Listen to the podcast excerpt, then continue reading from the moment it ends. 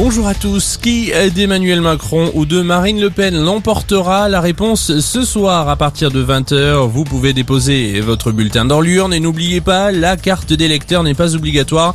Il vous suffit d'une pièce d'identité et de se rendre bien sûr dans le bureau où vous êtes inscrit. L'abstention, elle, devrait rester un des enjeux majeurs de ce scrutin. Au premier tour, elle s'est élevée à 26% au plus haut depuis 2002.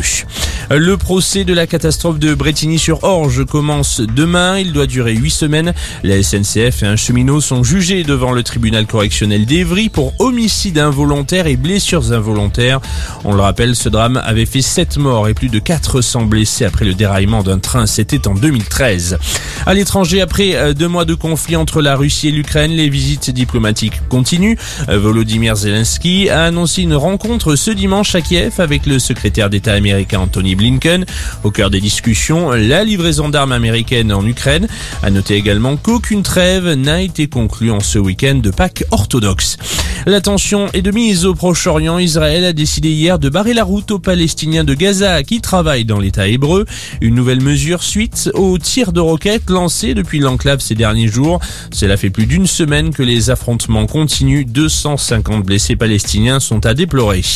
La mort du chanteur Arnaud, le Belge, s'est éteint hier à l'âge de 72 ans d'une longue maladie. Sa dernière apparition sur scène date de février dernier à Bruxelles. On termine par un mot de football, un dixième titre pour le PSG. Le Paris Saint-Germain est champion de Ligue 1, un titre remporté après un match nul un partout contre Lens pour la 34e journée du championnat. Journée qui se poursuit aujourd'hui avec Rennes-Lorient à 13h, puis Clermont-Angers, Metz-Brest, Nantes-Bordeaux et Nice-3 à 15h, Lille-Strasbourg à 17h05 et Reims-Marseille à 20h45. C'est la fin de cette édition. On reste ensemble pour un prochain point d'actu.